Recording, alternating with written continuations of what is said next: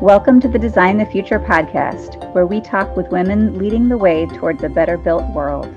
Design the Future is hosted by me, Lindsay Baker, with Kira Gould. Let's get started. Hi, everyone. Welcome back to the Design the Future podcast. It's good to be with you. This is Lindsay. And this is Kira. Hi, Lindsay. How are you doing? Hi, I'm good. How are you? Great. Enjoying the fall. Yeah, yeah, it's getting chilly here. I actually I'm I'm headed to New York in a couple hours and um and I'm like doing that thing that Californians do where I'm like, wait, what shoes are reasonable for cold weather? and do I own socks? And where would those? Yeah. yeah. And remembering like some socks are better than other socks. I love it. I love it. And of course, yeah. I'm madly jealous that you're going to New York.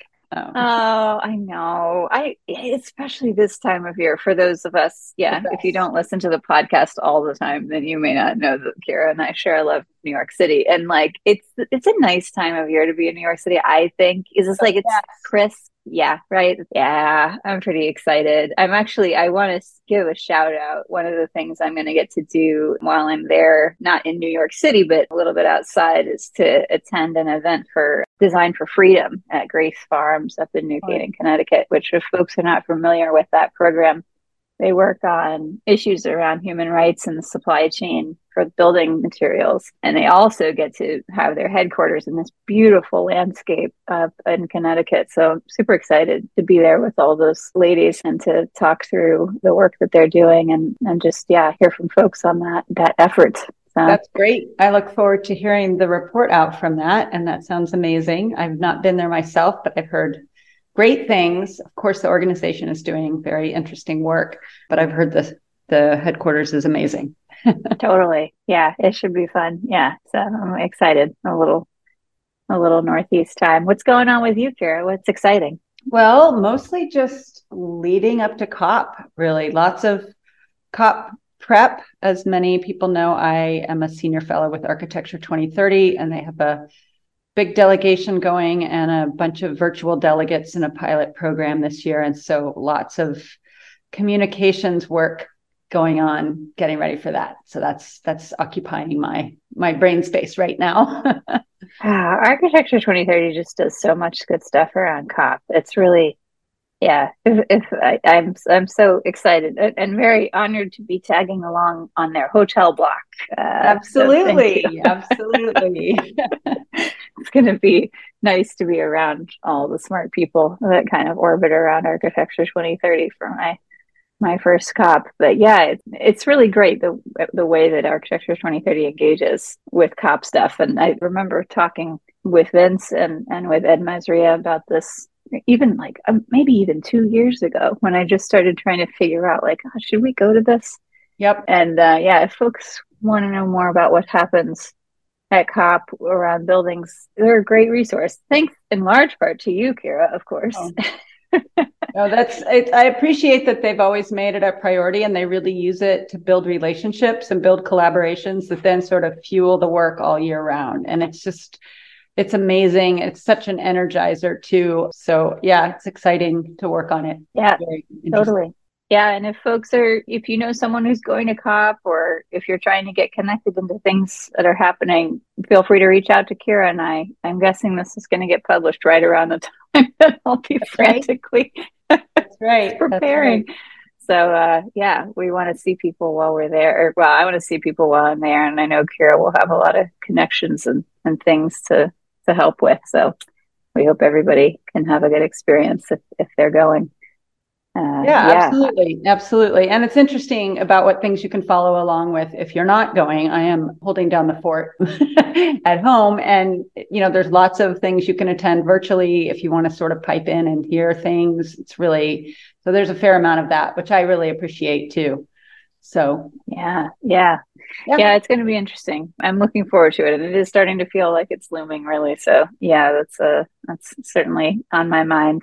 But you know, actually, another thing that's on my mind this week is that I just posted on LinkedIn because we heard the news that our my dear former employer WeWork has declared bankruptcy, and so I have been thinking a lot about WeWork and my time there. And it is coincidental entirely that our guest for today is someone we are not really going to talk about WeWork a lot, but we are delighted to have an amazing person with us today who I got to know better during that particular era of my life. So let's make the transition to, to talking with Seema today. Our guest today is Seema Bhangar. Welcome, Seema. Thanks. Hi, Lindsay. Hi, Kira. Hi, welcome. We're so happy to have you. So I'm going to give a little bit of a quick bio for Seema, and then um, she'll tell us a little bit more about herself and her all of her work. Seema Bhangar, PhD, serves as principal, healthy buildings and communities for the innovation and research team at the U.S. Green Building Council. She previously held program manager and technical lead roles at the commercial real estate firm WeWork and an environmental sensing technology startup, Acclima.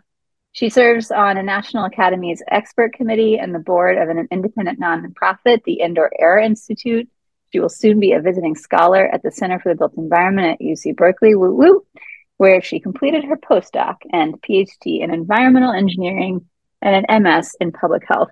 And as a side note, I will say that I have been a fan of Seema for a long time since she was working with Acclima, and I think maybe even before we kind of ran into each other in Berkeley circles. So I'm particularly excited. We've been planning to have Seema on the pod for a long time, and uh, we're just waiting for the right moment. And so today is that right moment. We're really happy to have you, Seema. So tell us a little bit about how and why you got involved with buildings and health, and yeah, your path to where you are today. Yeah, thanks, Lindsay. It does feel like the right moment. I've been in my new role at USGBC for about six months now. And, you know, it's, so it's all very new in some ways. And I can trace a little bit of my story of how I got here, how I got into the green building movement, which is a relatively recent journey for me, uh, relative to many people who've been there since, since the start, since the 30 year inception of USGBC. But it also feels in many ways like a, like a homecoming because I've I often am self conscious when I'm introducing my story in different audiences because it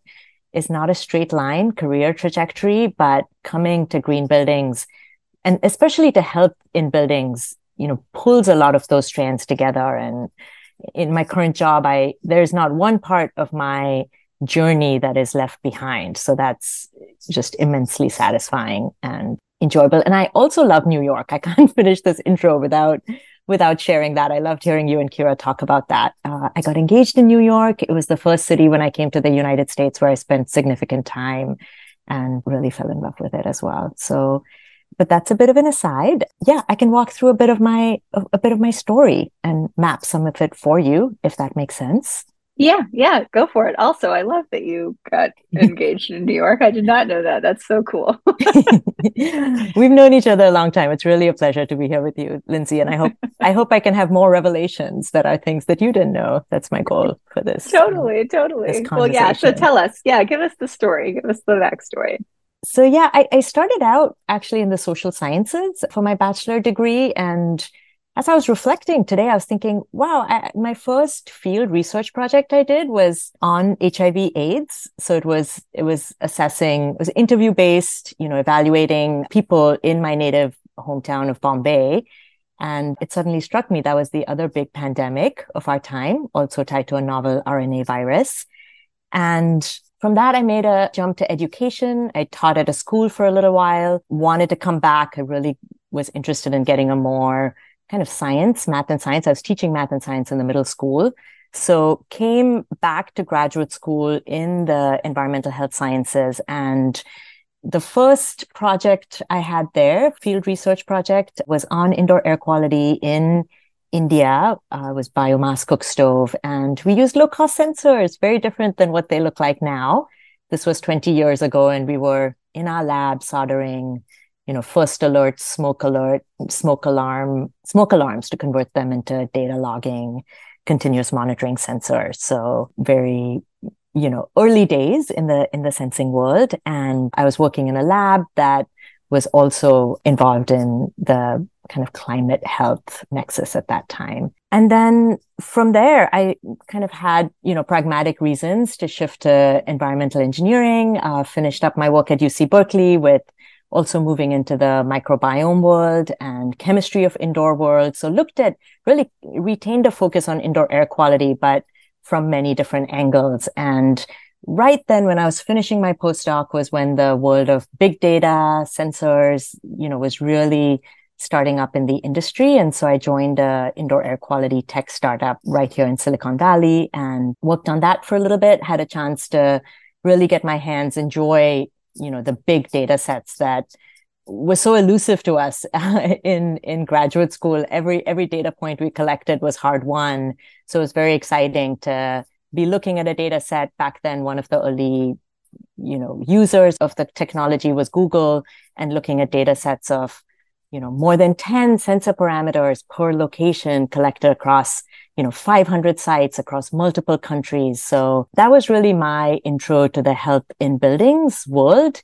And uh, I got very interested in seeing it from, you know, back then, what we would call the client side. And so that's how I joined you, Lindsay, at WeWork and was really kind of excited to have a very unique opportunity through the team that you were setting up to work on, you know, sensors in the context of looking at building health more broadly and also more broadly in the context of green buildings. So that was my entry. And then I, I came to USGBC about six months ago to, again, further deepen into sustainability world. I love that. So many things you said really struck a chord with me. Particularly, you started off by explaining that it was a nonlinear path and how you're sometimes, you know, that gave you pause when you were introducing yourself. I think that actually that is so common in this field. Many, mm-hmm. many people have touched on a number of things before they sort of landed in this part of our industry. So I mm-hmm. I actually think that's such a positive attribute to your story and inspiring too to a lot of people who may be weaving their way towards some part of this field. Mm-hmm. And with that in mind, I wanted to ask a little bit about for those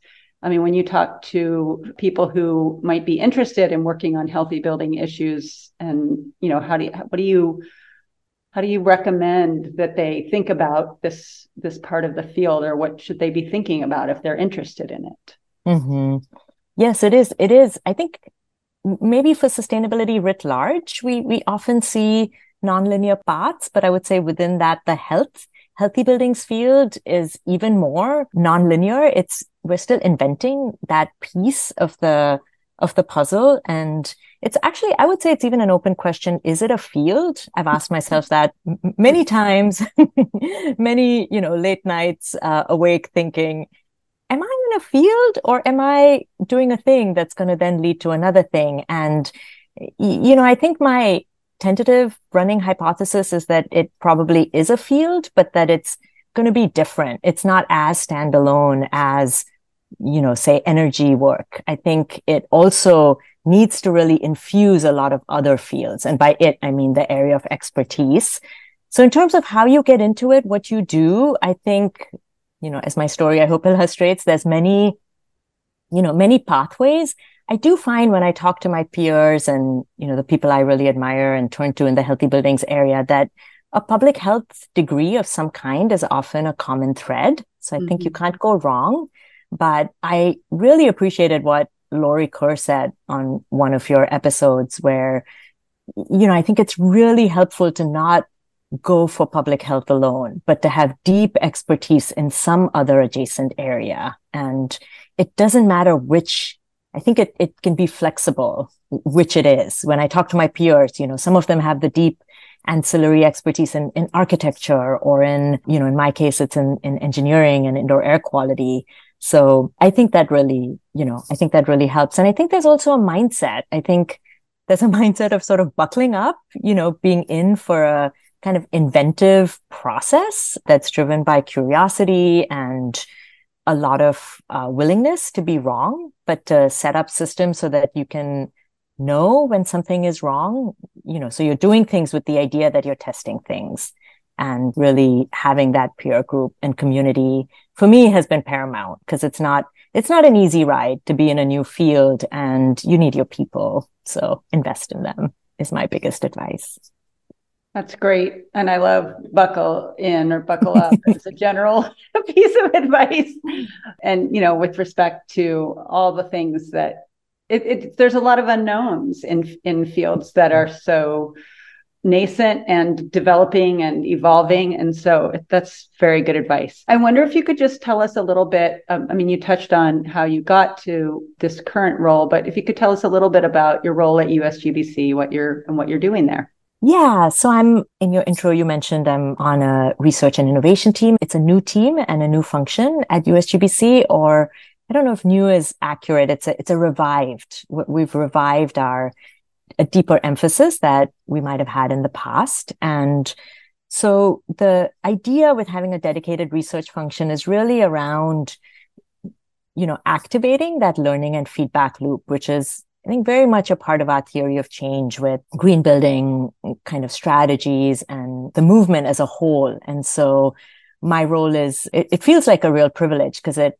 feels like something that we're all doing, but you know, other people have a day job as they're doing it, as they're, as they're working on that research and learning and innovation loop. And I get to do that full time and to think about how to support and amplify, you know, all the efforts within the organization and within the movement to do that. And so, you know, in terms of tangible outcomes that I'm, I'm starting to support and looking to support, uh, one is I might call product optimization. There's no great word for it, but it's the idea that there's so much, especially around health and building, so much new stuff out in the industry. There's a lot of energy. There's a lot of action and you know, I'm, I'm serving as a collector and funnel to bring some of that in and see how it can influence our different you know programs and products and services at USGBC. And then the other piece is really around, or maybe it's a related piece, is around you know connecting to the right partners building the right relationships so that we can build on what we're doing across the movement across organizations and you know not be reinventing the wheel. So that that all might sound really vague and uh, you know we can try and pin it down but but those are the general themes of my work so far. Yeah i mean i'm curious like uh, i don't to me it sounds so logical and i will be i don't know if I, if like a typical listener will will find it to be vague because like it, in essence so much of this is i think something i guess my my assumption has been for a long time that people in the AEC community assume that USGBC is is doing this work of mm-hmm. keeping up with the new innovations, finding out what other organizations that are doing are doing that are interrelated to and inform, you know, the development of LEED, et cetera. And I'm really just excited that you can frame it that way because it, it's you know there's there's a variety of different ways to do it, but the rebuilding of this dedicated research kind of team is, is just mm-hmm. super exciting to me. I think it's it's always been necessary, but it's really necessary now. And you know, for you all to have that charge. I don't know. I, I suspect that if you were to ask like a typical LEED practitioner, they would say like, "Yeah, yeah, that's not vague. We totally get it. We're really happy to hear that you're doing that work." So I'm just guess. To I don't that. know. I'm gonna guess that. Uh, but but in case it feels too vague, can you um and just in general because I'm curious, can you share with us a specific you know project or two that you're working on now that you want us to know about?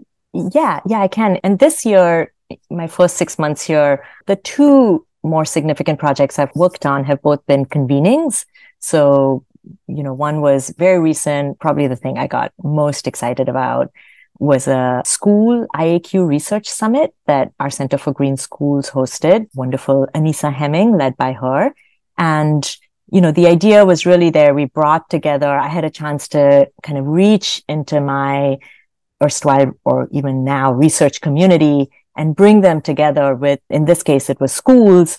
Earlier this year, we had another convening part of our partnership with the Chemical Insights Research Institute that was framed more around resilience for health. And so there we were bringing again researchers. So there was this similarity. And in that case, you know, together with building practitioners and public health professionals. And so, you know, it's really, I think where I see, or I'm trying to think how to say this, the magic that can happen when we bring researchers to our communities of practice is, you know, where I've been operating. And this year it's been about building these relationships, building these partnerships, having these convenings to lay the foundation to develop what next year my push will be much more into, you know, actual research projects, frameworks for data collection, research agenda. But one thing I know from being involved in deep research in the past is that, you know, the right research takes a long time to marinate and it lives on the foundation of the right data collection processes, the right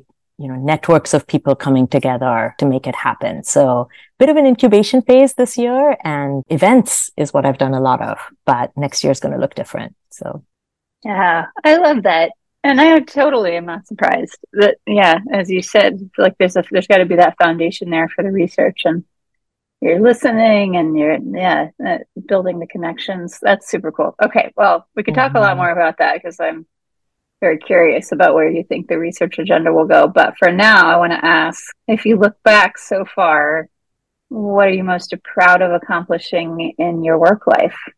Yeah, I think there's a part of me that wants to, especially since it's you I'm talking to, Lindsay, that wants to say, we did it. you hired me uh, to WeWork to build a sensor network to launch and operationalize a sensor network. And I'm really proud of making that happen uh, under very challenging circumstances, but also very conducive circumstances in the sense that, you know, the challenges of the COVID years and you know, other things we WeWork was, was dealing with were also yours with, with a lot of industry attention and support for indoor air quality, a sort of rising tide. So that's the object or the thing that I'm very proud of. But, but what I'm proud of is not so much the thing itself, because, you know, things have a certain shelf life, but it's, it's in my head, I was thinking of that sensor network as a metaphor for the network of, of people that I feel I've acquired. if I think of my, you know, of myself as having a pot of gold, that really feels like the gold that I'm most, um, not, I don't know if proud of is the right word, but that I hoard most, you know, I, I'm most, it's my treasure. And, you know, we have so many in, in this field in buildings and health. It's really not about in, you know, within green buildings. It's not about the individual superstar and about you know going out there on your own. It really is and i have a mental map in my head of almost like nodes when you think of sensors and you know the nodes are people and they all have a very distinctive expertise of hard skills of soft skills. And i feel like for the buildings and health domain i have a strong map in my head and i'm really proud of that. And i think it's the most valuable thing i could have I love that. That is such a lovely way to think about that work and to think about what it means and what it stands for. It's beautiful. I want to just zoom out a little bit, Seema, and talk mm-hmm. about, you know, the green building industry that you're referring to and the and the buildings and health area of that. This is also often thought of as a movement. And I'm just curious, do you feel like you're part of an industry or a movement? And how do you think about those things for yourself? You're more part of a movement than an industry. And it's actually very exciting to be able to say that, to say that I feel part of it. I would not have said that five years ago. I don't even know if I would have said that if we had had me on the show when you first, when we first talked about it two years ago. Uh, so it feels brand new and it's very exciting. This was my debut year at, at Greenbuild. I had never been before. And felt like being at my wedding or something. It felt very, very exciting to actually be part of the movement and look around and think, I don't have to defend my spot here. I'm not the person who has come over from research and is hanging out with a little role, or I'm not the person who's, you know, has an expertise in health that we're, we're going to see how that fits with the, with the core pieces that people care about. It, it feels like my experience of belonging reflects where a moment for help in the building industry. I think it does belong and one doesn't need to apologize anymore for or explain, not that one ever had to apologize, but you know, explain why health belongs, why health matters. So yes, I'm part of the movement. Thank you for including my areas of expertise and making me welcome. It's 100%. great to be here. you are so welcome. I love that. I do think it is interesting because having been a part of the green building movement for a while, it has been really lovely to see its evolution and its and its open arms to different, you know, to a more holistic view really of all of the things that make up what it is we're trying to do because it is such a holistic goal mm-hmm. that it does include many many disciplines and many subdisciplines and all, all sorts of communities within communities. So i i love that. I'm glad you feel welcome and certainly never apologize. Absolutely. Or explain. That's fantastic. I'm just curious about where you thought the healthy building conversation might be in mm-hmm the 2020s you know whether it's a movement or an industry where if you thought this is where where it would be by this point in time. Yeah the places that i expected the things that are not a surprise is that i i did expect health to be increasingly on the map in within sustainability and that has not disappointed. In fact i would say it's it's you know more on the map than i might have even expected and and probably our recent pandemic has something to do with that. I also did expect, and you know, it's borne out that technology and data would play a larger and larger role if it wasn't. I don't know that I would be in the field because that's very much what I feel like I bring to it. You know, expected that indoor air quality would be important, expected this sort of trend we are seeing reach greater and greater maturation from more prescriptive strategies, more prescriptive measures to a kind of performance based orientation, you know, to integrative process, you know, was visible before and is, is accelerating. The piece that, that might have been less ex- expected for me was how, really frankly, how much stuff there would be. And, you know, there's an arc that I envision when a, when a field reaches maturation of increasing and increasing and increasing complexity but that reaches a tipping point where after that you can synthesize and simplify and I think I thought we would be further along the simplification piece than we are now. And, you know, with health, I think we have a lot of stuff and, and it's a very fragmented landscape and it's hard to know how to navigate all the new solutions, all the new tools, all the new knowledge, you know, brand new knowledge emerging every day, it feels like, and from many different fields because it is so interdisciplinary. And so, you know, that piece is, I, I, think it's a really exciting challenge for us uh, moving forward of how we now get to that kind of simplification that I see, at least as a, as an outsider to the energy and decarb world. I, I feel like I see a, like a grouping around core ideas and, and a sense of focus. And, you know, I think part of the challenge is that health is different from energy. So I think we're not going to be able to use the same mold or the same approach to to achieve that type of simplicity and and unity of purpose that that we did for our sister pillars within sustainability. Mm, yeah, yeah. That is such a temptation, such a problem for us. I love that you're pointing that out. It's just that we love to say, like, oh, we did this for this, you know, complex but different topic. And so now we're just going to apply the same approach to mm-hmm. like in the in the realm of health. And yeah, it's usually it, it doesn't work, but we have a, had a tendency to go back to the tried and true methods that we picked out uh, before on something else. Um, mm-hmm. Um, okay, can, can I like I want to drill down a little bit more on this question about COVID though, because mm-hmm. you may mm-hmm. remember like right around when the pandemic started, I basically, I think you and I were catching up, and I was like, oh God, well, now they're just going to be all the jobs for Seema. And like everybody's going to, and there are going to be a million of them, you know, like these kinds of new positions coming open because more and more people are going to realize, oh, indoor environments and sort of the health of them should be something that we manage for like risk reasons and all of that. And I, you know, for me anyway, I feel like I haven't seen as much of that reaction that as I would have thought. So like what what do you think? Has it changed? Has have you seen the reaction you might have hoped for, I guess, once people understood more about like ventilation and and COVID and the you know the kinds of the impacts that buildings can have on our health? I agree with you, Lindsay. That is another area I would have expected that the type of role, for instance, that I had at WeWork, I would have expected there'd be more of those available. And, you know, that really is what ties back to my original question of, is this a field?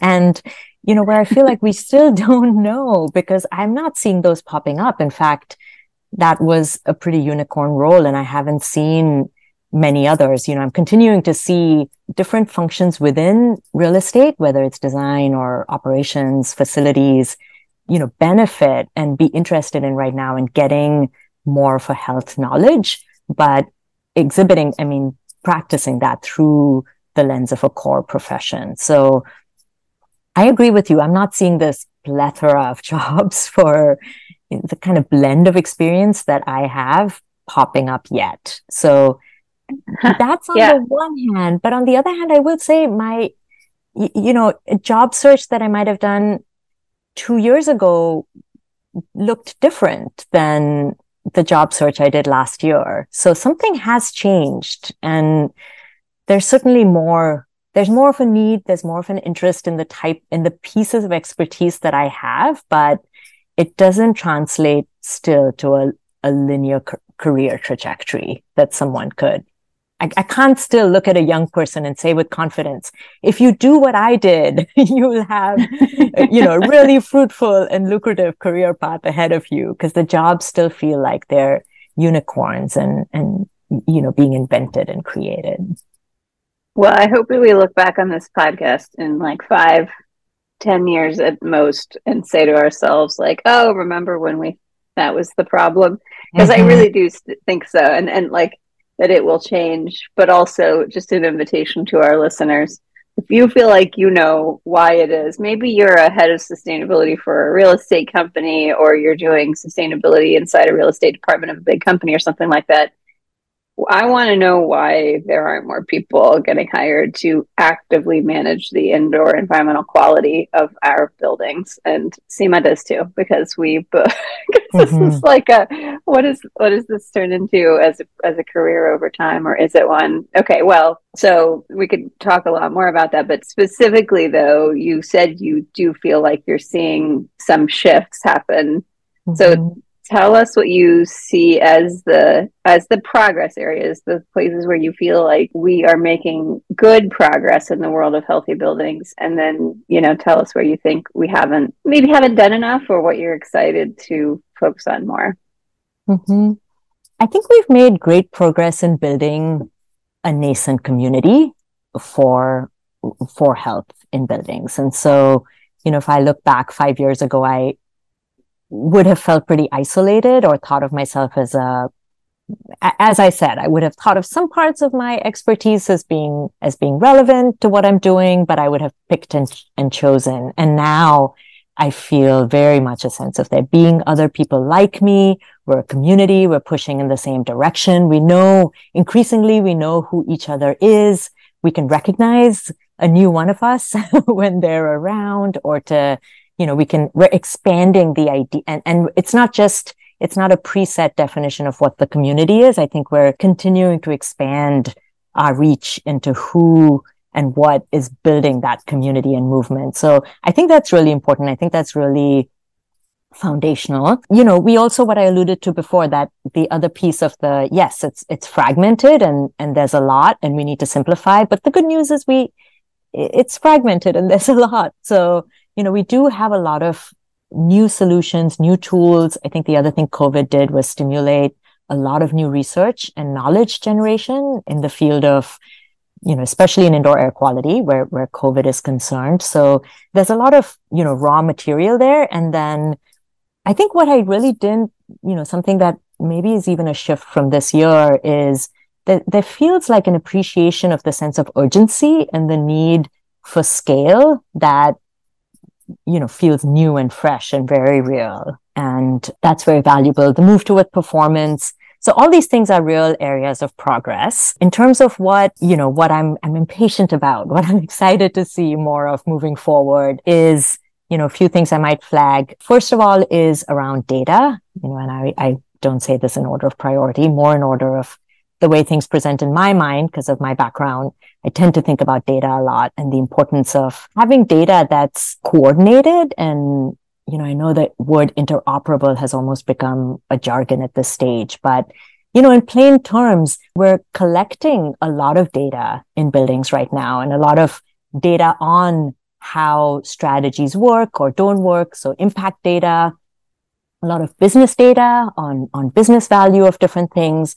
And, and it's all over the place. You know, these data are not being collected across organizations, uh, or across products in a way that's makes them more amenable to synthesis and to really activating that learning curve. So I, I really hope we, we, we solve that. If I look at, you know, five years from now, where do I hope we are? I hope that the data we're collecting is better kind of organized and there's a better infrastructure for it. Some of the other things I would flag is just around, you know, equity. I think it's, it's front of mind for for many of us across the industry where we've really need to widen our reach. I think this ties back to the scale and urgency piece and that we need to do it quickly. You know, we can't, I think almost our theory of change needs to be expanded with not the theory of change needs to be expanded, but the tools that we're using to activate change, you know, need to be innovated on. And I think the other one is just that I'm really excited about. And, you know, you've had Adele Houghton on your show before and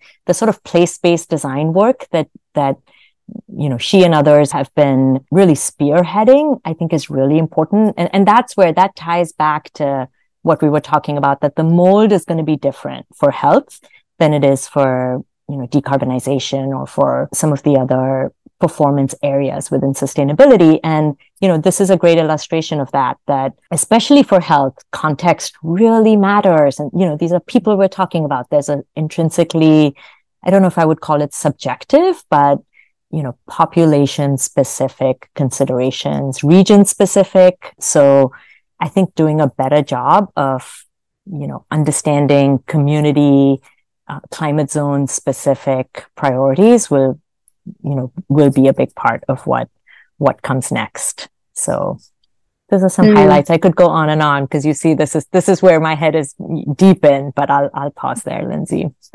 well, the good news is that it sounds like you're going to be working on this kind of a research agenda more or less. So that's part of your mm-hmm. role. So we get, so you um, have all the space to think about all the ways you would you would answer that question. And i'm really looking forward to seeing what you what you put out into the world along those lines. But yeah i mean you know i'm i'm de- i'm definitely there with you on all of this but i think uh, really resonates here you how hearing you talk about data and what that's going to feel like.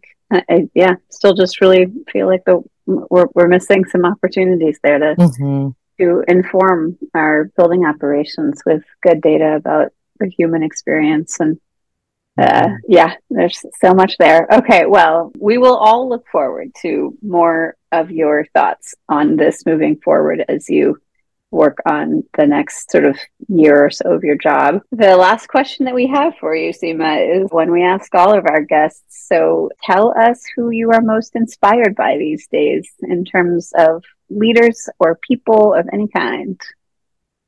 Yeah, that's a hard one because there's so many names that jump to mind, but I am going to pick one out and just say, you know, for this particular chapter in my trajectory, Kelly Worden is, has been just a huge inspiration. You know, for those who don't know her, she's currently at the International Well Building Institute.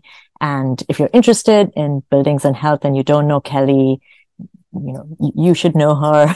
And she's she's one of these real nodal people. So again i feel like our movement is not about individual greatness. So when i think about being inspired by kelly it, it's a cluster i picture. And and i think she's just been a really instrumental node. You know she along with all the people you know 10 years ago who were already pioneering and spearheading work that gave me confidence gives me confidence that this is actually a field. And you know it's a it's a very cogent and you know specific pillar within a performance pillar within our other priorities. So very grateful to what she's yeah, doing in the field.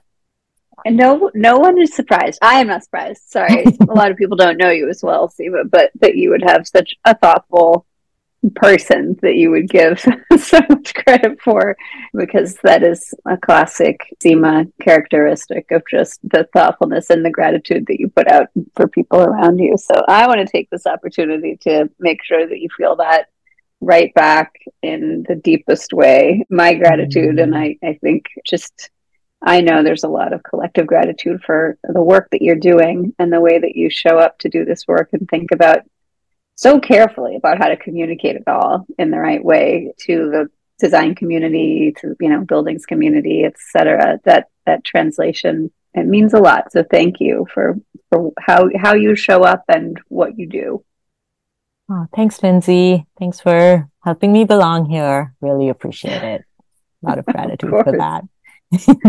of course. And thank you, Kira. I don't I there's no way I could spend enough time giving you gratitude. So um, high fives as always. Thanks, Lindsay. It's such a uh, pleasure. Seema, this has been so delightful. What a what a pleasure to get to know you.